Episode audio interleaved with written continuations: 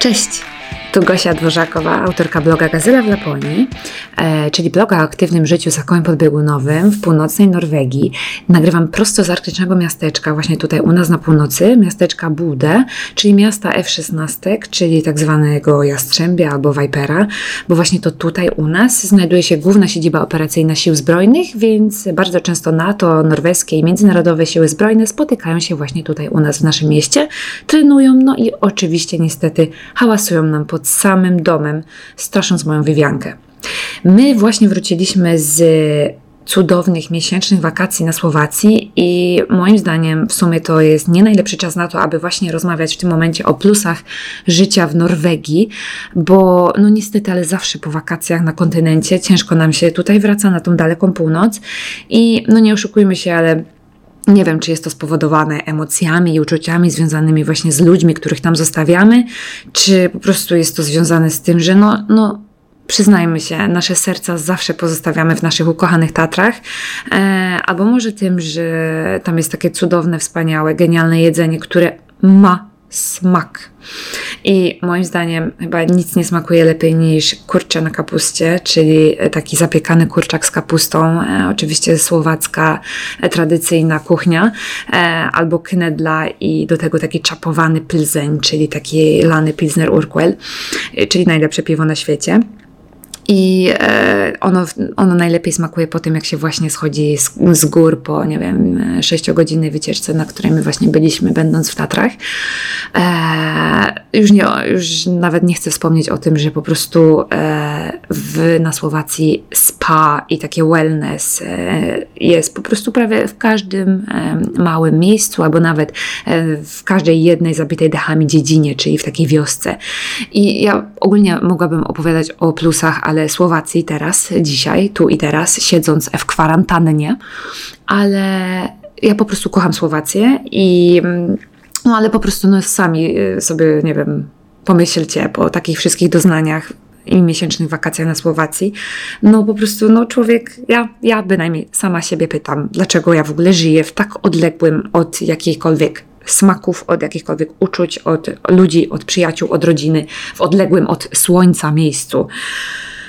A może tak naprawdę teraz właśnie jest to idealny czas na to, żeby, nie wiem, porozmawiać o tym, porozmyślać i e, tym bardziej wtedy, teraz, kiedy siedzimy tutaj na tyłkach e, w kwarantannie i jest to czas, żeby naprawdę przyjrzeć się temu z dwóch różnych perspektyw i na przykład z takiej perspektywy, której właśnie, z perspektywy, która właśnie się skończyła, czyli wakacje w naszych ukochanych krajach i z perspektywy tej, która nas tutaj przywitała, czyli totalny norweski chillout, norweska cisza, norweski spokój i taki zero dramy.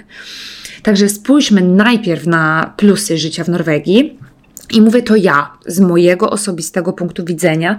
E, ja, czyli osoba, która mieszka tutaj z własnego wyboru, e, osoba, która z własnego wyboru przeprowadziła się do Norwegii i najpierw studiowałam tutaj, e, bo przyjechałam tu na studia, a później przyjechałam tu na całe życie. I dlaczego to zrobiłam?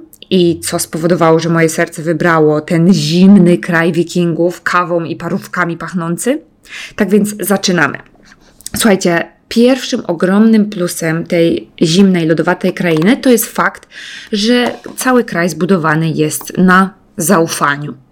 I ja nie mówię tutaj o zaufaniu do najbliższych, do rodziny, do przyjaciół, ale właśnie e, zaufaniu na tym takim najwyższym poziomie i na wszystkich jego szczeblach. W tym kraju jest ogromne zaufanie do rządu, do tego systemu politycznego, jaki tutaj działa, do społeczeństwa, do ludzi, do sąsiadów i do siebie nawzajem. Słuchajcie, tu każdy każdemu ufa.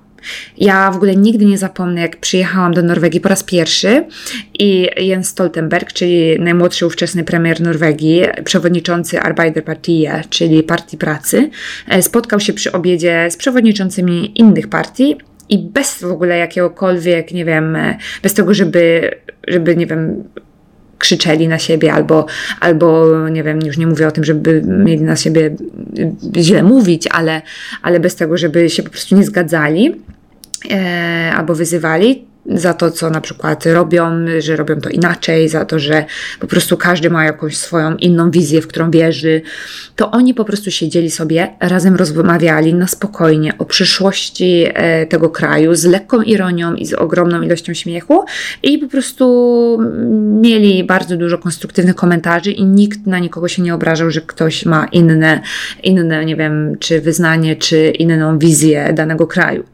I ja wtedy w ogóle tego nie rozumiałam i patrząc na to, po prostu e, na, na, ten spokój, w jaki, w jaki oni ze sobą rozmawiają i na ten sposób, w, w jaki oni ze sobą rozmawiają, ludzie o różnych poglądach, ale ludzie, którzy rządzą tym krajem, moim zdaniem po prostu mm, to zrobiło na mnie ogromne, ogromne takie, e, nie wiem jakby to nawet nazwać, takie, no, oczarowało mnie to wtedy i zszokowało. E, I moim zdaniem ten wysoki poziom zaufania jest właśnie ściśle powiązany z tym norweskim modelem państwa i e, państwa takiego opiekuńczego, moim zdaniem, państwa, w którym mieszkańcy wierzą, że rządzący chcą dla nich jak najlepiej, e, a to po prostu moim zdaniem też w znacznym stopniu przyczynia się do takiej, do tworzenia takiej silnej więzi, e, do lepszej krajowej gospodarki, która jest zbudowana na zaufaniu. I ja mam wrażenie, że Norwegowie są po prostu nawet skłonni płacić wyższe podatki, aby wspierać działania socjalne rządu, ponieważ oni po prostu wszyscy wierzą, że inni obywatele nie nadużyją tego systemu i mimo iż na przykład tacy też się znajdą, bo moim zdaniem są to głównie młodzi ludzie po studiach bez planu na siebie, to oni i tak e, mają ogromne zaufanie jeden do drugiego. W ogóle, jak spojrzymy na historię Norwegii, to tu bardzo długo pracowało się na tym, aby właśnie wszystkim ludziom zapewnić równość i zapewnić taką równość szans. I obojętnie, jaki masz start, skąd jesteś, jakie masz predyspozycje. E, I oczywiście to nie chodziło tylko w odniesieniu do edukacji, do służby zdrowia, ale również do na przykład możliwości na rynku pracy. Na przykład, jeśli ktoś ma jakieś e, dysproporcje albo ma jakieś problemy zdrowotne, to też musi znaleźć pracę i też e, kraj jest w stanie mu z tym pomóc, ale również jeśli chodzi tutaj o równość płci bo tu rząd praktycznie nigdy nie dyskryminował ludzi z innymi upodobnieniami seksualnymi, e, no chyba, że byli to samowie, ale o tym opowiadałam już w innym odcinku, jak Lapończycy byli prześladowani przez Norwegów i są do dzisiaj. I w ogóle e, czytałam niedawno opublikowany parę lat temu raport stworzony przez Radę Nordycką e, pod tytułem Zaufanie Nordyckie Złoto, w którym badacze doszli do wniosku, że wysoki poziom zaufania społecznego to najprawdopodobniej najważniejszy zasób dla gospodarki i najlepszy zasób dla gospodarki. I takie zaufanie równa się, tak jakby nie patrzeć wzrostem całego kraju, bo ja na przykład odnoszę wrażenie, że ta zasada dotyczy no, nie tylko Norwegii, ale też e, całej Skandynawii, e, bo w Szwecji tak, tak jest, w Danii, Islandii, Finlandii i po prostu te wszystkie kraje skandynawskie rozumieją, że zaufanie to najlepsza waluta, która przynosi korzyści gospodarcze, ale również też polityczne i oczywiście, oczywiście, co muszę tu podkreślić, też społeczne. No bo jakby nie patrzeć, zaufanie i wiarygodność to oznaki bardzo dobrze funkcjonującego społeczeństwa, zarówno w ujęciu takim osobistym, jak i zawodowym. No i te kraje o wyższym poziomie zaufania cechują się też wyższą jakością życia, z którą my tutaj cały czas pracujemy. I to, co mi się tutaj podoba w Norwegii, to również fakt, że w tym kraju jest ogromne zaufanie do mediów. E, bo jak media cokolwiek piszą, to nie musisz sprawdzać ich wiarygodności, bo oni po prostu no, nie mogą sobie pozwolić na kłamstwo publiczne, bo grozi to ogromną karą. I oni się do tego dostosują i przestrzegają to.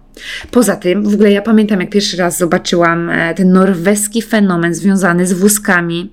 E, nie wiem, czy o tym słyszeliście, ale jak młode mamy, słuchajcie, zostawiają swoje dzieci w wózkach na samym dworze, obojętnie jaka jest pogoda, bez żadnego nadzoru, e, tuż przed wejściem oczywiście do kawiarni albo do jakiegoś sklepu, podczas gdy taka mamusia sobie w najlepsze pije kawkę i zajada się waflem, tym takim norweskim gofrem. I ja do dzisiaj jestem w szoku, jak, e, jak to działa i e, jak dużo osób w ogóle to robi i to praktykuje. I sama Nigdy bym tego nie zrobiła. Naprawdę, miałam możliwość, powiedziałam nie, ja poczekam na dworze z moją Wiwianką, po prostu boję się, e, nie zostawiłabym w życiu e, mojego dziecka samego, bez nadzoru na dworze. I, mm, jak wcześniej w ogóle też e, opowiadałam o tym, panuje tu po prostu taki no, większy chillout i słynne hygge rządzi danym e, krajem i po prostu rządzi dniem powszednim. E, man må ha czyli człowiek po prostu musi tu się czuć dobrze i musisz mieć radość z życia i, i po prostu te mamusie tak tutaj właśnie żyją i żyją w przekonaniu, ogromnym zaufaniu do siebie nawzajem. I Poza tym e, jest tutaj też e, taki fenomen panujący w całym kraju, że, że wszędzie możesz zostawić nie tylko drogi sprzęt, ale na przykład rower, czy na przykład narty zimą na zewnątrz, jak, jak sobie, nie wiem, wchodzisz do, na after e, party, na after she i po prostu nikt ci tutaj ich nie ukradnie. Przynajmniej mi się jeszcze to nigdy nie zdarzyło. A jeśli jesteśmy już tutaj na zimie, to zimą w ogóle działa tutaj też taki fenomen do takiego stopnia, że kierowcy zostawiają odpalony samochód z kluczykami w stacyjce wewnątrz. E, taki odpalony samochód zostawiają pod sklepem, podczas gdy oni na przykład robią sobie zakupy. I ja się długo na tym zastanawiałam, że dlaczego oni to robią, bo to nie jest w ogóle ani dobre dla środowiska, ani dobre dla nikogo. I doszłam do wniosku, że najprawdopodobniej po pierwsze to pewnie byłoby im zimno po powrocie do takiego samochodu, jak to jest zimno zimno.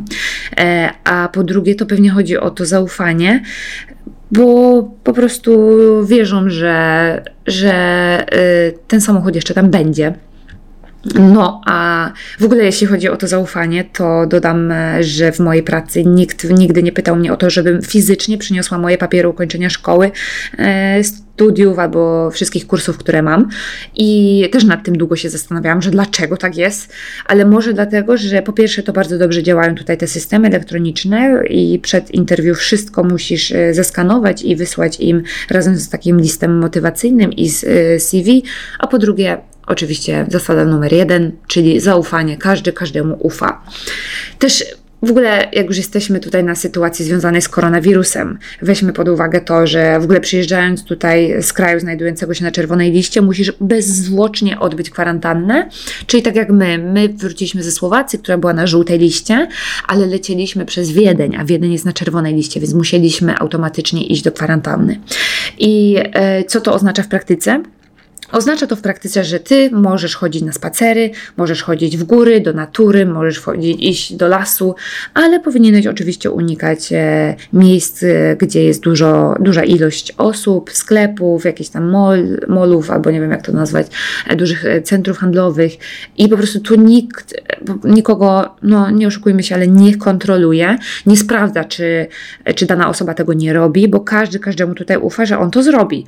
I na przykład dużo firm pracuje nadal z domu i tu nikt nikogo nie ogranicza i na przykład chorobliwie nie sprawdza, nie kontroluje, czy dana osoba realnie pracuje z domu i w domu i jak dużo pracuje, ile pracuje.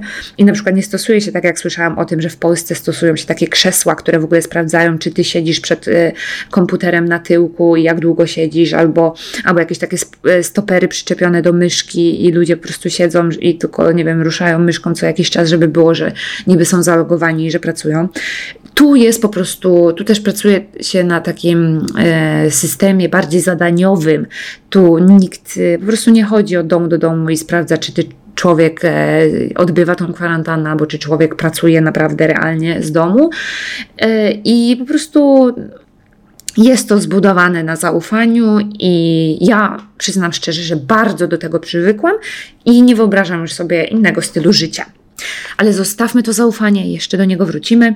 Kolejny plus to ja, jak zwykle, nie byłabym sobą, gdybym nie wspomniała o ogromnym plusie mieszkania w Norwegii i zamiłowaniu do friluftsliv, czyli tej głębokiej tradycji spędzania czasu na łonie przyrody.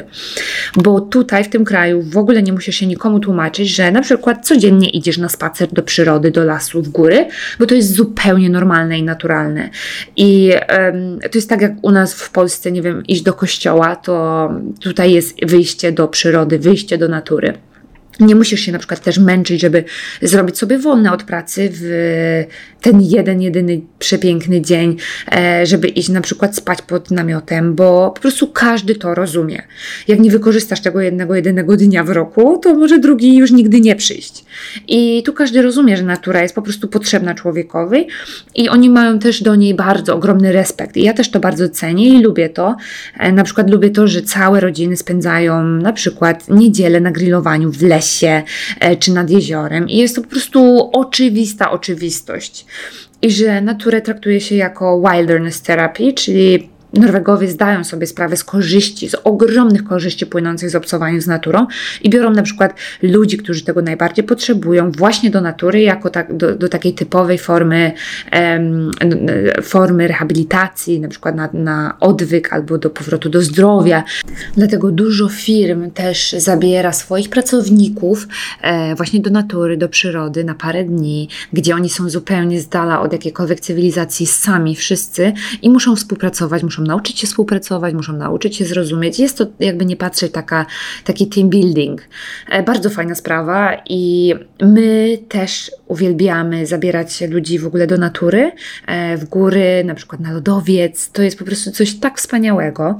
I ja na przykład lubię chodzić głównie z tymi, którzy nigdy na przykład nie, nie przeżyli takiej przygody, jak na przykład chodzenie po lodowcu, albo nigdy nie byli gdzieś w górach dłużej, na jakiejś fajnej, dłuższej wycieczce, bo e, ja po prostu widzę, jak cudownie natura wpływa na wewnętrzną e, osobę, na, na taką, nie wiem, wewnętrzną przemianę da, e, w danej osobie już od razu. I to widać po prostu jeszcze tego samego dnia, jak taka osoba zmienia e, w ogóle i zdanie, i podejście do życia, jak łatwo się otwiera, e, będąc w naturze, jak, e, jak, jak nie wiem, jest też taka bardziej otwarta do siebie i do otoczenia, do innych.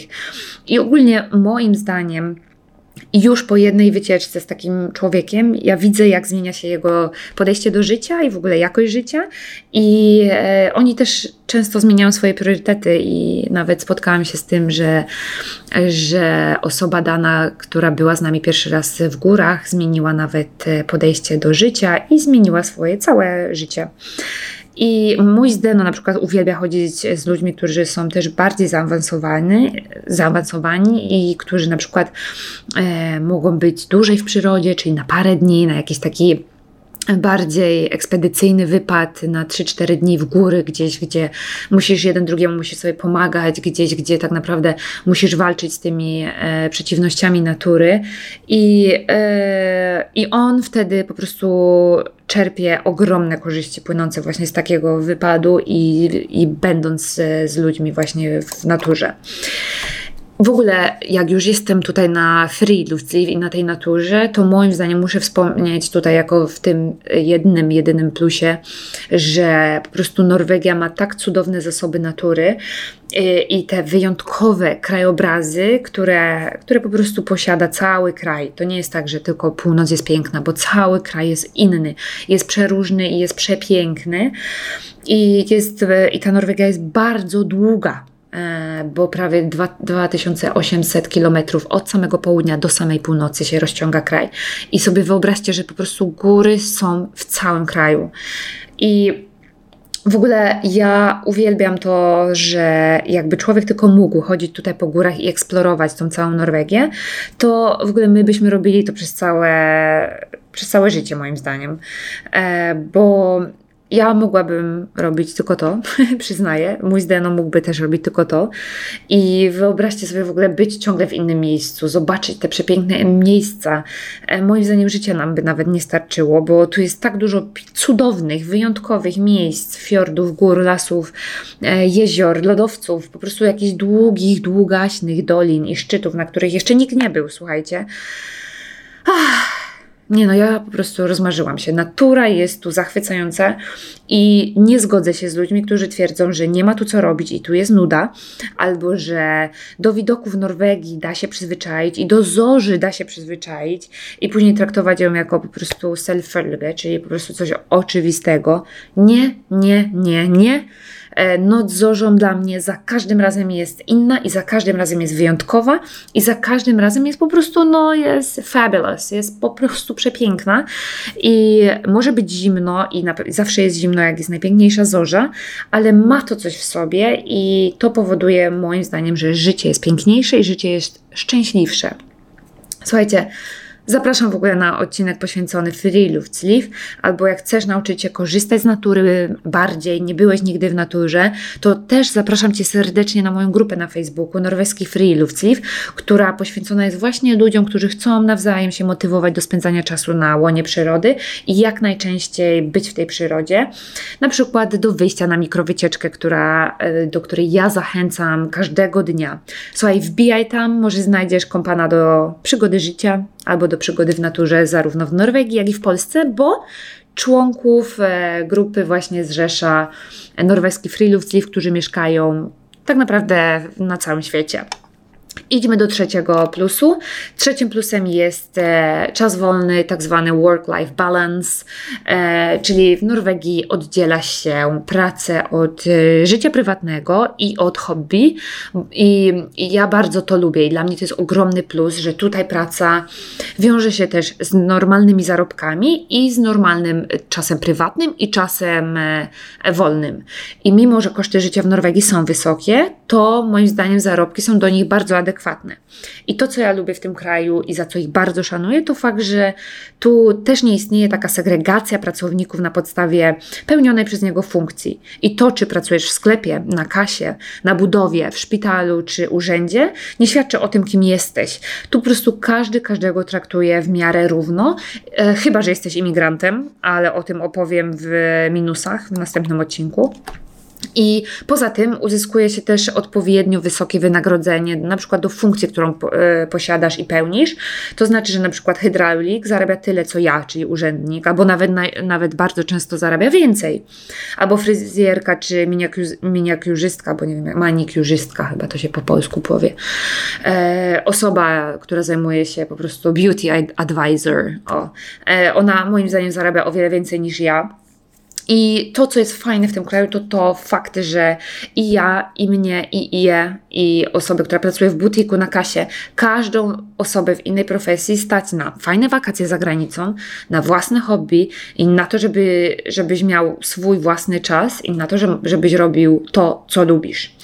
I ponadto w większości w publicznym sektorze, bo ja właśnie tam pracuję, bardzo dobrze działa też ten system i system publiczny albo ten, ten sektor publiczny dobrze tutaj działa, bo moim zdaniem jest to oparte na e, zasadzie numer jeden, o której powiedziałam, na zaufaniu.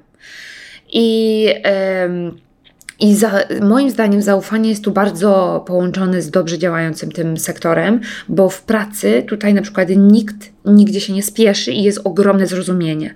E, przez to na przykład bo długo może coś trwać e, z uwagi na to, że na przykład e, w Norwegii jest takie powiedzenie albo takie motto think tar tid, czyli po prostu długo rzeczy trwają, albo dobre rzeczy muszą zabrać, muszą trwać więcej, dłużej i jest to odbierane bardzo często negatywnie przez naszych rodaków. Mm, ale ja lubię, lubię tą zasadę i ja już się do tego nauczyłam, pracując tutaj prawie ponad 4 lata właśnie w norweskim e, publicznym sektorze. I w tym sektorze również masz adekwatny czas na naukę w pracy i masz ten czas na tą naukę i jest też tak jakby e, ogromna, ogromna wyrozumiałość w pracy. Ja nauczyłam się tego, że na przykład jak coś za szybko zrobię, bo na przykład umiem, nie wiem, albo jesteś zdolny i coś lepiej robisz i szybko, to Norwegowie mogą to odebrać i najczęściej odbierają to negatywnie, bo zrobiłeś coś byle jak. I e, tutaj po prostu w tym kraju trzeba pracować powoli i dokładnie. Poza tym, jak już jestem na tym temacie praca, to też nie mogę nie wspomnieć o tych całokrajowych felesferie, czyli tak zwane wakacje, bo wspólne wakacje, e, bo tutaj każdy Norweg ma 5 tygodni wakacji i głównie oni wybierają te wakacje w lecie w tym samym czasie, dlatego nazywa się to Fellesferie i każdy dostaje też świadczenia urlopowe w czerwcu, głównie w czerwcu żeby były to tak zwane ferie penger, żeby to były pieniądze na wakacje. Tak, nie wiem, czy w Polsce jest, jest takie określenie jak wakacje pod gruszą. Także tutaj Norwedzy dostają takie pieniądze nie, pod, nie, nie, na wakacje pod gruszą, ale na przykład na wakacje pod fiordem albo na wakacje na Posiden, czyli na wakacje, gdzie oni uciekają z kraju za słomkiem do Hiszpanii. Słuchajcie, dostają po prostu pieniądze na wakacje. I ciekawostką jest też to, że na przykład tutaj mm, ja obecnie jestem na macierzyńskim i w moim przypadku taki macierzyński trwał rok i rok łącznie, czyli na przykład matka może, może wziąć razem z ojcem e, macierzyński i oni oboje muszą brać w nim udział. W moim przypadku wygląda to tak, że ja, ja jestem e, ponad 11 miesięcy na macierzyńskim. Mm, z tego wzięłam sobie 3 miesiące bezpłatne i Zdeno musi iść na macierzyński na minimum 3 miesiące. E, to jest tak zwany tacierzyński, z czego mój Zdeno będzie pół roku, bo on też wziął sobie 3 miesiące bezpłatnego urlopu, żebyśmy żebyśmy całą rodzinką mogli być razem w tym bardzo wyjątkowym dla nas e, czasie i oczywiście bez problemu udało nam się to zrobić i bez problemu oboje dostaliśmy taki wolny czas. I na przykład jakby Zdeno w ogóle albo ojciec zrezygnował z tacierzyńskiego, to ten czas przepadnie mu. I nie wiem, jak to wygląda, e, jeśli chodzi na przykład o sytuację samotnej matki, ale pewnie ona również ma, e, może wykorzystać ten cały czas, czyli czas i swojego macierzyńskiego, i ojcowskiego, czyli tacierzyńskiego. Co ciekawe, w ogóle po roku każde dziecko tutaj dostaje miejsce w przedszkolu i w tym kraju bardzo dobrze działa ten system, w którym wszystkie dzieci chodzą już do przedszkola od 10 miesiąca albo od pierwszego roku życia dziecka. I tak, ja wiem o tym, że dla niektórych może wydawać się to po prostu nierealne, e, ale na przykład nasza Wiwianka pójdzie do przedszkola od stycznia i będzie miała wtedy jakieś 14,5, prawie 15 miesięcy i zobaczymy, czy w ogóle jak to działa i i w ogóle ogólnie w Norwegii tutaj wszyscy wychodzą z założenia, że im dziecko szybciej pójdzie do takiego przedszkola, tym, tym jest to lepiej dla dzieci, dla rodziny, dla rodziców, dla matki, która wróci do pracy. I te przedszkola tutaj są takie, że, że są tam grupy mieszane, gdzie dzieci na przykład roczne, takie jak moja Wiwianka, będą bawić się razem z innymi dziećmi, które są starsze i te dzieci są do szóstego roku życia.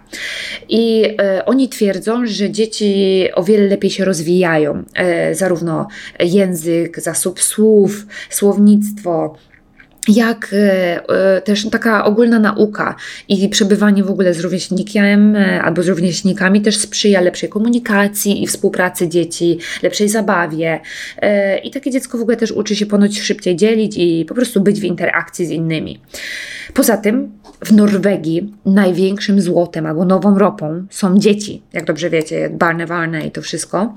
I tutaj mówi się w ogóle na dzieci Vores unga, Vores framtid, czyli nasze dzieci dzieci są naszą przyszłością. I tutaj mm, Norwegowie wychodzą z założenia, że im dziecko szybciej pójdzie do przedszkola, tym jest dla niego lepiej, bo w momencie, gdy takie dziecko e, jest w trudnej sytuacji i jest narażone na przykład na niezbyt dobre warunki e, rozwoju w domu, na przykład w domu panuje przemoc, alkoholizm, żona bije męża, mąż bije żonę, nie wiem, sąsiad krzyczy, you name it, e, po prostu są jakiekolwiek problemy, to takie dziecko po pierwsze ma o wiele lepsze szanse na, na rozwój, jest bardziej bezpieczne, czuje się bardzo dobrze w przedszkolu i e, z chęcią chodzi do takiego przedszkola. Ja sama zobaczę, jak to będzie. E, mieszkając tutaj w Norwegii, jestem zmuszona skorzystać z, takiej, e, z tej opcji, że Wiwianka pójdzie do szkoły w pierwszym roku. I e, przyznam szczerze, że na pewno pierwsze, pierwsze dni Wiwianki w przedszkolu będę, ja będę umierać w pracy z tęsknoty i z przerażenia, czy aby na pewno się najadła, czy nie jest głodna, czy nic jej się nie stało, czy jakieś dziecko jej nie wydłubało oka. Ale przyznam szczerze, że muszę w to wierzyć, że wszystko będzie dobrze. A już od poniedziałku wracam do pracy, więc e, z Wiwianką będzie tatuś z Deno i z tego powodu się bardzo cieszę, że nie jest to naraz, że od razu idę do pracy i od razu dziecko idzie do przedszkola. Także cieszę się z tego niezmiernie. Jeśli jesteśmy już na przedszkolach, to kolejnym plusem i moim zdaniem e, dobrym plusem, dużym plusem jest system edukacji panujący w Norwegii. Ja wiem, że ten temat jest dość kontrowersyjny w polskim świecie i jest bardzo dużo różnych opinii. Ilu Polaków jest tyle zdań, ale ja przypomnę, że ta moja opinia zbudowana jest na podstawie po prostu moich własnych doświadczeń związanych ze studiowaniem w tym kraju i z tym, że ja już tu mieszkam prawie 10 lat. Ja chodziłam tutaj do szkoły zarówno w Polsce, jak i w Norwegii i to, co mi się bardzo spodobało, bardzo, bardzo, bardzo spodobało w tym kraju, to koleżeńskie podejście nauczyciela do ucznia E, w którym nauczyciel ma być takim e, dobrym przywódcą, takim mentorem, przewodnikiem e, ucznia, albo takim po prostu dobrym doradcą. I do nauczycieli w Norwegii mówi się po imieniu, i tutaj to jest moim zdaniem też zbudowane na ogromnym zaufaniu, bo w momencie, kiedy mówisz po imieniu, to to, to po prostu tak jakby łamiesz tą barierę tego, że ja jestem uczeń i nic nie wiem, a ty jesteś po prostu wyedukowany profesor, który, który mi nie może po prostu, e, wiesz, e, nienawidzieć, albo nie wiem jak nawet to powiedzieć. Po prostu jest tutaj zbudowany t, ten system edukacji również na zaufaniu i, mm, i tym samym nauczyciel też obdarza swoich podopiecznych e, dużym zaufaniem, bo na przykład tutaj nie ma czegoś takiego jak poniżanie, nie ma krytykowania, e, nie ma zwracania uwagi w zły sposób, tak, że dzieci czują się źle, nieswojo albo nieprzyjemnie, e, bo w ogóle tutaj też panuje taki model, że nie ma złej opinii. I dzieci uczone są w szkołach, to tego, że na przykład mają zwracać się, e, się jeden do drugiego dobrze i nie krytykować siebie nawzajem e, w negatywny sposób i też na przykład one nie mają zwracanej uwagi w sposób, który mógłby ich skrzywdzić, na przykład zmniejszając jego samoocenę albo skrytykować go jakoś źle.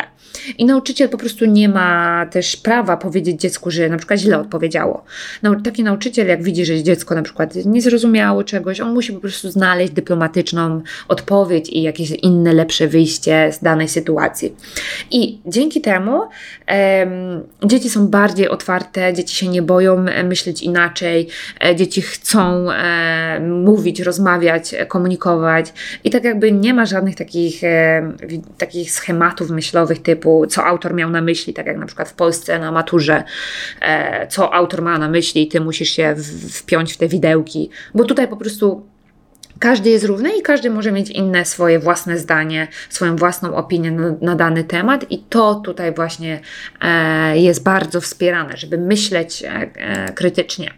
Ja w ogóle muszę opowiedzieć to, bo pamiętam jak byłam na studiach i słuchajcie, przed takim najcięższym egzaminem z najtrudniejszego przedmiotu, e, przedmiotu, który trwał aż rok, rozmawialiśmy właśnie z naszym wykłada wykładowcą e, na zajęciach i to były ostatnie zajęcia. I jeden z moich kolegów zapytał się, e, tego mojego wykładowcy, z czego mamy się najbardziej przygotować, co mamy sobie na pewno odświeżyć i powtórzyć czy jest jakiś materiał, który po prostu musimy opanować. I słuchajcie, i ten wykładowca odpowiedział E, do mojego kolegi, że Martin, wy już wszystko wiecie, wy chodziliście cały rok na wykłady, na zajęcia, czytaliście najlepszą i najnowszą literaturę, oczywiście, którą on nam dawał, e, artykuły po prostu z tej, z tej dziedziny, rozmawialiśmy na najróżniejsze tematy, patrzyliśmy na dany problem z najróżniejszych e, perspektyw i, i każdy miał po prostu swoje zdanie na ten temat. Rozbieraliśmy problemy na czynniki pierwsze, a później obalaliśmy w ogóle tezy, teorie, no po prostu rzeczy, które mm, kiedyś tak jakby były poważane za jedne, jedyne i prawdziwe, on nam powiedział, że my jesteśmy już tak jakby w stanie spojrzeć na to z innej perspektywy, bo mamy ogromną wiedzę i powiedział nam, uwaga, uwaga, wy jesteście już ekspertami w tej dziedzinie. I powiedział, Martin, idź przed egzaminami, e, przed tym egzaminem głównym na imprezę, wyjdź na piwo, wyjdźcie wszyscy razem, spotkajcie się, e, rozluźnijcie się po prostu i oczywiście najważniejsze co? Wyśpijcie się przed egzaminem. A gwarantuję Ci Wam wszystkim, że celująco zdacie egzamin. Słuchajcie, jak ja to usłyszałam, ja parsknęłam śmiechem, e, bo obróciłam się w ogóle, żeby zobaczyć reakcję moich kolegów z rocznika, bo bo dla mnie było to strasznie nierealne i surrealistyczne.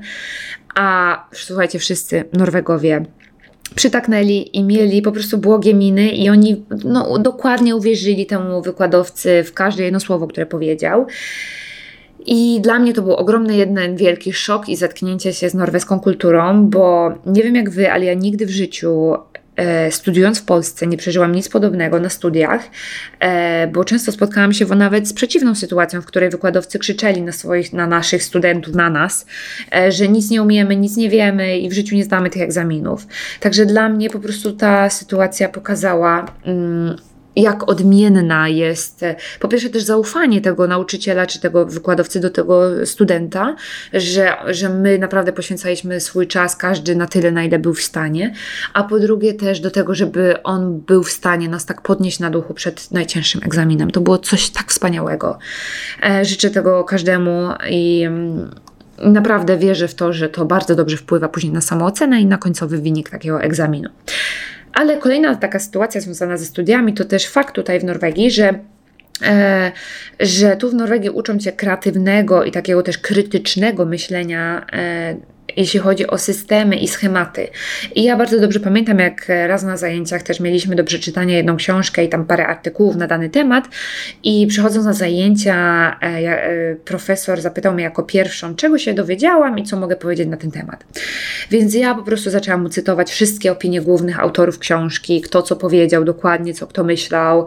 E, I w ogóle on po chwili zapytał mnie: OK, OK, OK, wait a second, Gosia, vent lit super, że przeczytałaś i jesteś w ogóle przygotowana, ale ja się Ciebie pytam, co Ty o tym myślisz? Co Ty myślisz na ten temat? Jaka jest Twoja opinia na ten temat? Ja, słuchajcie, byłam w szoku, że on w ogóle pyta mnie o moje zdanie. I ja nie byłam w ogóle na to przygotowana. Jak on może mnie, y, zwykłą Gosię y, z Ostrowa Wielkopolskiego, zapytać, co ja myślę na, na dany wa bardzo ważny temat. I słuchajcie, i tak samo było na egzaminach. Mój pierwszy egzamin na studiach magisterskich, ja go nie zapomnę do końca życia, bo ja chyba nigdy w życiu nie byłam lepiej przygotowana. Ja się uczyłam po prostu dniami i nocami e, i później na tym egzaminie przez 4 bite godziny siedziałam i pisałam. Napisałam ponad 20 stron tekstu i odpowiedziałam na wszystkie pytania. W ogóle byłam z siebie tak dumna, po prostu no jak taki paw. Byłam tak dumna z tego egzaminu. Po czym ja po dwóch tygodniach dostałam wynik i wynik był C. Dostałam C, czyli taka polska truja. E, słuchajcie, ja myślałam, że umrę, umrę ze smutku, ze złości, byłam sama na siebie zła, przygnębiona, że w ogóle no tragedia nie? życiowa. I co zrobiła Małgorzata? Małgorzata pobiegła szybko do profesora, prawie ze łzami w oczach i po prostu z zapytaniem, dlaczego? Kuffor, kuffor, dlaczego dostałam C? I słuchajcie, on kazał mi na spokojnie usiąść, cieszył się, że przyszłam, e, zrobił mi oczywiście kawę, e, powiedział, że z takim ze spokojem stoickim wytłumaczył mi, że super Gosia, że znasz wszystkie regułki, świetnie, że przeczytałaś wszystkie książki, artykuły, bla, bla, bla. Fajnie, że w ogóle precyz- z taką precyzją napisałaś kto, co, kiedy, e, włącznie z datami, bla, bla, bla. No bo ja jestem takim detailistą. Ale on mówi, ale mnie bardziej interesuje, jakie jest Twoje zdanie na ten temat, biorąc pod uwagę właśnie tą dzisiejszą sytuację na świecie, Twoje własne doświadczenie, bo już pracowałaś, masz, e, masz też e, doświadczenie w zawodzie i pozwól sobie na tą swoją interpretację tej wiedzy, którą dostałaś. Pozwól sobie otworzyć się na tą swoją wiedzę i na te doświadczenia z tym związane, i na tej podstawie odpowiedz mi na te moje pytania. Słuchajcie, ja e, wtedy po raz pierwszy też myślałam, że on sobie ze mnie żartuje ale do mnie to doszło dopiero później, jak przyszłam do domu i zrozumiałam, zaczęłam powoli tak jakby sobie się zastanawiać, co on mi powiedział, co on mi w ogóle powiedział. I słuchajcie, ja oczywiście poprawiłam ten egzamin na celujący, bo tutaj na studiach możesz mieć, dostać osobę cel, ocenę celującą, ale, ale słuchajcie, albo no tak było wtedy, kiedy ja studiowałam tutaj 5 lat temu. Ale ta, ta rozmowa bardzo dużo zmieniła w moim podejściu do Norwegii, w moim podejściu do systemu edukacji, ogólnego takiego rozwoju i Zresztą, abstrahując, ja nie wiem jak wy, ale ja jestem z tej generacji, która po prostu nie była uczona takich podstaw jak na przykład odmienność innej rasy czy religii, bo wszyscy u nas w szkole y, po prostu byli tacy sami, wyglądali tak samo i mieli takie samo zdanie, a jak nie miałeś takiego samego zdania, to i tak go miałeś. Także tutaj jest to zupełnie y, inaczej i inaczej to działa. Tutaj każdy może mieć swoje zdanie, nawet musi i po prostu nie musisz się nawet tłumaczyć ze swoich wyborów, poglądów i nikt ci po prostu za to nie krytykuje. W ogóle, tak nawiasem mówiąc, to w Norwegii możesz być studentem w każdym jednym wieku, niezależnie od tego, ile masz lat. I na moich na przykład studiach miałam zarówno karmiące matki z noworodkami, jak i 40-paroletnich ludzi z super doświadczeniem w branży. I im większe doświadczenie, tym lepiej. I moim zdaniem, ale ogólnie, ogólnie właśnie, żeby sprawa była jasna, to na moje studia magisterskie trzeba było mieć minimum dwuletnie doświadczenie. Mi się to akurat udało, że miałam dwuletnie doświadczenie i można było się wtedy dostać. I bardzo mi się to podobało, bo byli ludzie, którzy na przykład wiedzieli, o czym mówią, e, lepiej na przykład od profesora czy prowadzącego. I ja od takich ludzi nauczyłam się najwięcej. I im mniej takie homogeniczne, e, a bardziej takie urozmaicone grupy, tym moim zdaniem student lepiej je, je po prostu działa, współdziała, lepsza, większa interakcja i po prostu lepiej się uczy. I tutaj prawie każdy może pogodzić też studia z pracą, jak tylko praca na to pozwoli, bo tydzień studenta na przykład nie jest przeładowany zajęciami od rana do wieczora, ale jest na przykład Zajęcia odbywają się parę dni, po parę godzin w tygodniu, a system nastawiony jest tak, że nawet możesz studiować na zasadzie samlingsbasert studie, czyli spotykacie się raz w miesiącu, spędzając cały tydzień na studiach, a później po prostu wracasz e, do pracy i pracujesz e, trzy tygodnie normalnie. I Tutaj też w Norwegii pracuje się bardzo dużo w grupach i e, takie mm, student e, może nie tylko tak jakby e, wybierać sobie swoje przedmioty, ale wybierać sobie to, co jego interesuje z takich przedmiotów dodatkowych, czyli jest ogromna wolność i rozpiętość materiału, a student po prostu może uczyć się tego, co mu się najbardziej przyda, albo co go najbardziej interesuje. Uwielbiam to, albo uwielbiałam. To, co mi się jeszcze tu podoba w tym systemie nauki w Norwegii, to fakt, że w szkołach i przedszkolach uczy się też też free luftslif, czyli tego obcowania z naturą. Uczy się tak naprawdę cały czas też w naturze, na łonie natury. Na dwór wychodzi się praktycznie codziennie. To jest tak zwany stetslearning, czyli to znaczy, że dzieci uczą się na przykład biologii, ekologii na dworze albo matematyki angielskiego jednocześnie, e, biegając i powtarzając, e, nie wiem, dodając albo dzieląc, mnożąc e, tabliczkę mnożenia, uczą się też po angielsku i też w przyrodzie. E, oczywiście, że tutaj też nie ma złej pogody i w każdych warunkach dzieci chodzą na wycieczki, na przykład minimum raz w tygodniu, spędzają aktywnie czas na świeżym powietrzu. Niektóre przedszkola nawet mają swoje zwierzęta i na przykład jakieś ogródki, gdzie sadzą e, roślinki albo warzywa o które dzieci muszą dbać. E, czyli wszystko po to, aby nacisk był przede wszystkim na taką wiedzę praktyczną. Poza tym uczy się tutaj też dzieci chwalić jeden drugiego. I na przykład w, przedszkola, w przedszkolach, z którymi ja pracuję tutaj u nas w Nulam, stworzyliśmy 10 kryteriów, kryteriów promujących zdrowie, w których zdrowie psychiczne, fizyczne i e, społeczne są wszystkie na równi. I na przykład każdego dnia takie dzieci muszą powiedzieć, e, za co lubią jedno dane, konkretne dziecko, które jest wytypowane akurat tego dnia. I dzieci uczą się po prostu przyjmować pochwały i dawać też pochwały innym. E, I do szkoły co? Chodzą z radością, biegną do tej szkoły z radością.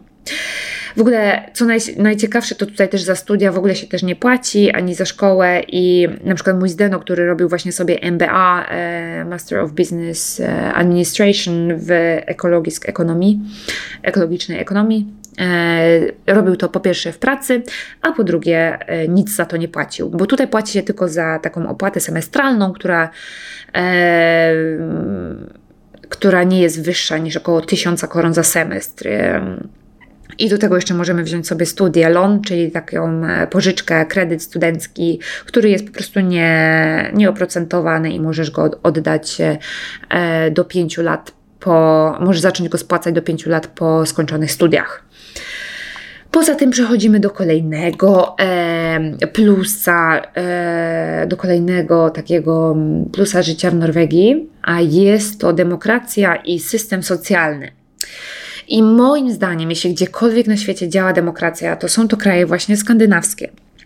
I system demokracji ogólnie ma, e, moim zdaniem, dużo do życzenia i nie oszukujmy się, ma wiele zastrzeżeń, ale tak jak kiedyś powiedział Leszek Kołakowski, że Demokracja jest po prostu takim narzędziem, które kanalizuje po pierwsze konflikty międzyludzkie, a po drugie to umożliwia ich rozwiązanie bez użycia jakiejkolwiek przemocy.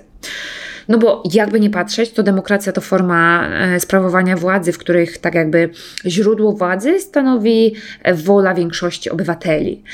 E, no a czy ta większość obywateli ma prawdę i ma odpowiednią wiedzę do, do podejmowania takiej decyzji na każdym szczeblu i e, na każdy temat, która jest po prostu największa dla, najlepsza dla większości, to moim zdaniem ja nie sądzę, że, że jest to najlepsze i że czasem po prostu iść za tłumem to jest jak strzelić sobie w kolano. Ale słuchajcie, jeśli demokracja działa i jeśli demokracja to najlepszy system mm, rządzenia krajem, to w norweskim takim demokratycznym systemie dobre jest to, że na przykład ministrami mogą stać się osoby zaangażowane w politykę e, w danej dziedzinie i te osoby, które mają pojęcie na dany konkretny temat, na przykład są wykształcone, mają doświadczenie i jakiś konkretny czas swojego życia e, z tym pracują.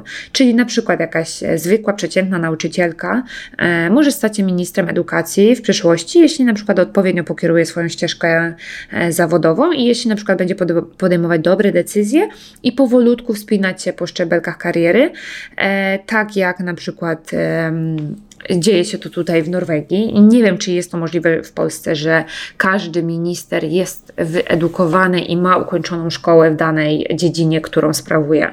Słuchajcie, tutaj również e, wolność słowa ma ogromne znaczenie. I Norwegowie wierzą, że każdy głos się liczy. I ludzie czują się tutaj naprawdę wysłuchani i czują, że ich decyzja może zmienić losy kraju, losy nawet świata. I oni mają ogromne zaufanie do systemu, bo na przykład dzieci biorą udział też w tej partycypacji społecznej na różne tematy i w szkole uczy się też od najmłodszych lat decydować e, za siebie. Czyli dzieci uczą się decydować za siebie i o sobie w takich kontekstach obywatelskich. I na przykład tu w Norwegii ta partycypacja społeczna jest traktowana obecnie jako taki fundament współczesnej demokracji i w praktyce oznacza to, jakby nie patrzeć, takie formalne zaangażowanie mieszkańców w różne procesy powstawania dokumentów, e, na przykład planistycznych, czyli jak zaplanować dane miejsce, e, żeby każdy miał do niego dostęp, żeby wszystkim się podobało i żeby w ogóle spełniało wszystkie e, funkcje. I tutaj też jest ta partycypacja wykorzystywana do podejmowania kluczowych decyzji lokalnych i do rozwiązywania problemów tutaj lokalnych. I to, co ja doceniam, to fakt, że tu mieszkańcy, czyli na przykład zwykłe Uledalen, e, może komunikować i rozmawiać na przykład z lokalnymi władzami. Każdy tu może z nimi rozmawiać. E, ja mogę z nimi rozmawiać, e, a co po prostu jeszcze fajniejsze to to, że po prostu możesz nawet z nimi współpracować, jeśli masz na to ochotę. I ja właśnie z taką partycypacją społeczną pracuję w mojej pracy i widzę, jak ciężko na przykład jest zaangażować i dojść do różnych grup społecznych, takich jak na przykład starsi ludzie, albo dzieci, albo mniejszości narodowe, na przykład. E, no, no słuchajcie, e, nie wiem, e, ludzie, którzy przyjechali z Etiopii. Bardzo często problemy, oczywiście tutaj barierą jest język, ale my też staramy się do nich dojść, żeby oni mogli opowiedzieć, e, wypowiedzieć się na dany temat. Mm, I e, dlatego słuchajcie, Norwegia przeznacza każdorocznie miliony na to, aby każdy w tym kraju mógł się zaangażować i żeby oddał swój głos e, na ważne dla niego sprawy i na ważne dla niego tematy, żeby realnie miał wpływ na to, co się dzieje po prostu wokół niego, w jego okolicy okolicy. U mnie w ogóle w pracy ja miałam taki projekt Närmiljö som ökar livskvalitet till czyli jak najbliższe środowisko wpływa na wzrost jakości życia mieszkańców. I słuchajcie, gdzie wszystkie grupy społeczne musiały być zaangażowane do tego, żeby po prostu powiedziały, co spowoduje, co, co jakie działania zwiększą jakość mojego życia. I słuchajcie, w szkołach w ogóle dzieci miały takie świetne projekty i jeden z tych projektów to właśnie był taki, e, nazywał się Meddagen, e, gdzie dzieci mm, miały jeden dzień, gdzie same były odpowiedzialne za przeprowadzenie właśnie całego, tak jakby festynu albo dnia, w którym e, miały rozmawiać o wzroście jakości ich życia i w, w szkole, w ciągu dnia, e, poza szkołą, w czasie wolnym, gdzie one właśnie w tym dniu miały porozmawiać o problemach też, o tym, co ich trapi, o, o swoich największych, nie wiem, jakichś, nie wiem, wizjach nawet. E, I, w taki, i, I ten dzień, w ogóle dzieci były odpowiedzialne za przeprowadzenie taki dzień we własnym gronie, w gronie rówieśników i e, e, podczas którego w ogóle nie miało być żadnego dorosłego, żadnego nauczyciela, bo właśnie ponoć to o wiele lepiej e, wpływa na takie dzieci, wpływa na ich interakcje, wpływa na, na dzieci się o wiele lepiej tak jakby angażują. W momencie, gdy nie ma dorosłych osób, e, o wiele łatwiej się otwierają, opowiadają, wymieniają się opini opiniami swoimi. I po prostu, no, jakby nie patrzeć, znowu wracam tutaj do zaufania, bo e, gdyby nauczyciele nie mieli zaufania do dzieci, no to w życiu nie, nikt takiego dnia by nie przeprowadził. No a te dzieci naprawdę świetnie sobie z tym radziły i przeprowadzały takie dni. E, bardzo, nie wiem, e, bodajże raz na semestr. E, I oczywiście mówimy tu o klasach siódmej i ósmej, czyli taka pierwsza, druga klasa gimnazjum polskiego. I one w ogóle w takim dniu w ogóle nie tylko debatowali i rozmawiali, ale również się też bawili, grali w różne gry, nie wiem, tańczyli, mieli jakieś koncerty mini i też również odpowiadali na te pytania uprzednio przygotowane przez dzieci i młodzież, które właśnie e, później te odpowiedzi miały być taką podstawą i, i miały być wykorzystane, aby je wprowadzić w życie. No, słuchajcie, prosto mówiąc, e, działało to na takiej zasadzie partnerskiego układu, w ramach którego uczniowie po prostu biorą udział w procesach decyzyjnych. Jeśli na przykład chodzi tutaj typowo o usługi szkoły, że tak powiem, nazwę to tak w cudzysłowie usługi szkoły albo ofertę czasu i w szkole, i czasu wolnego albo na przykład dostępność najbliższego otoczenia I, i te dzieci w ogóle mogły decydować o tym. To jest coś wspaniałego, że dzieci mogły decydować o tym, jak one chcą się uczyć, jak chcą, żeby wyglądały zajęcia, jak chcą, żeby wyglądał czas wolny, jak chcą one w ogóle spędzać e, e, pauzy albo albo po prostu jak chcą spędzać całe dnie, bo to jest w sumie ich życie. Nie, nie no, ogólnie świetny projekt. Mi on dawał ogromną radość i niesamowity entuzjazm, widząc jak dzieci super sobie radzą, jak się angażują i po prostu ogólnie Genialny projekt. E, ale jeśli chodzi w ogóle o ten też system socjalny, bo o nim wspomniałam, to i o którym w ogóle nadmieniłam na początku, to też warto tutaj o nim wspomnieć, że Norwegia moim zdaniem to kraj, w którym zasiłki i świadczenia dla obywateli są naprawdę wysokie. Do tego stopnia, że moim zdaniem e, czasem są za wysokie, bo często młody, bezrobotny człowiek w sumie jemu się czasem nie opłaca iść do pracy, mm, bo lepiej jest mu siedzieć w domu na zasiłku, bo one są takie wysokie. I te zasiłki są oczywiście gwarantowane przez system ubezpieczeń społecznych w tym kraju. I jest bardzo dużo tych takich różnych e, form zabezpieczania socjalnego. Na przykład są takie zasiłki związane na przykład z narodzinami i z posiadaniem dzieci, w, gdzie masz takie ala i dostajesz 1000 koron na miesiąc przez 18 lat. To jest nic tutaj, ale zawsze coś. Dostajesz też świadczenia zastępujące na przykład dochody w sytuacji utraty pracy, bo aż do 66% sumy Twojej wypłaty dostajesz przez też chyba minimum rok. Na przykład w sytuacji mm, choroby możesz na przykład aż 4 razy w roku nie przyjść do pracy przez 3 dni pod rząd, te trzy dni pod rząd, cztery razy w roku i na przykład bez jakiegokolwiek zaświadczenia od lekarza, że w ogóle byłeś chory. I znowu wracam tu zaufania, bo tutaj każdy sobie ufa, więc po prostu no, nie potrzebujesz zaświadczenia od lekarza, że tak, miałeś gorączkę, nie wiem, miałeś anginę e, i naprawdę byłeś chory. I na przykład, e, jeśli masz dziecko, to przysługuje ci 20 dni chorobowych na to dziecko. Mama ma 10 i tata ma 10, i po prostu możesz nie przyjść do pracy, bo masz chore dziecko, bez tego, żebyś, e, nie wiem, został zwolniony z pracy. I jest tutaj naprawdę wiele innych form wsparcia państwowego, e, które są genialne i powodują, że life is beautiful.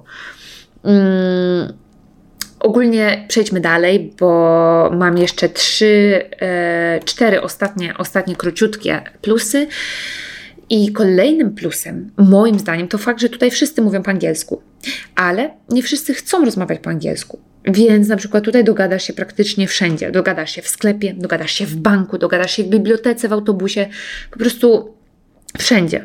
Nie znasz języka norweskiego, to po prostu nie zginiesz w tym kraju. Ba, tu nawet dogadasz się po polsku, bo dużo na przykład urzędów czy firm ma albo pracownika mówiącego w tym języku, albo na przykład stronę internetową i wiadomości, czy e, na przykład listy są wysyłane po polsku do danych ludzi. E, po angielsku to jest oczywistość.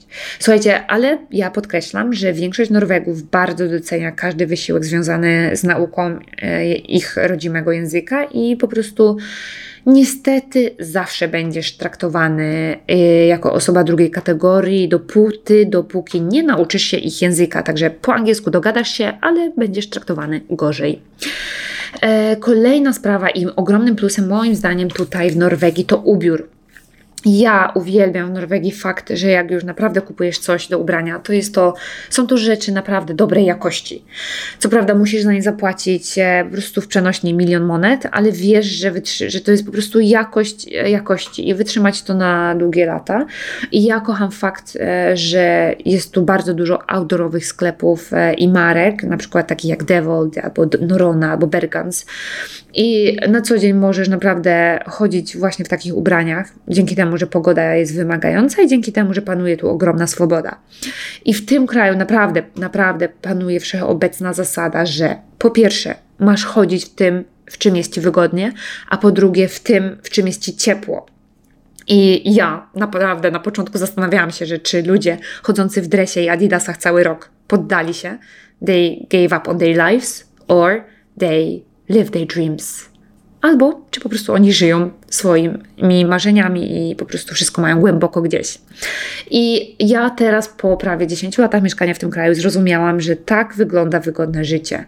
Chodzisz ubrany w tym, w czym jest ci najwygodniej, niezależnie od tego, gdzie jesteś, chodzisz na egzaminy w dresie i e, w wełnianych skarpetkach bez butów, w ogóle w tym kraju możesz mieć wytatuowane całe ciało, możesz mieć kolczyki w nosie, w pępku e, i możesz pracować w urzędzie. Mam takiego kolegę. I nikt ci za to po prostu nic nie zrobi, nikt cię nie ocenia, chyba że jesteś imigrantem, migrantem i emigrantem, ale o tym opowiem w kolejnym odcinku.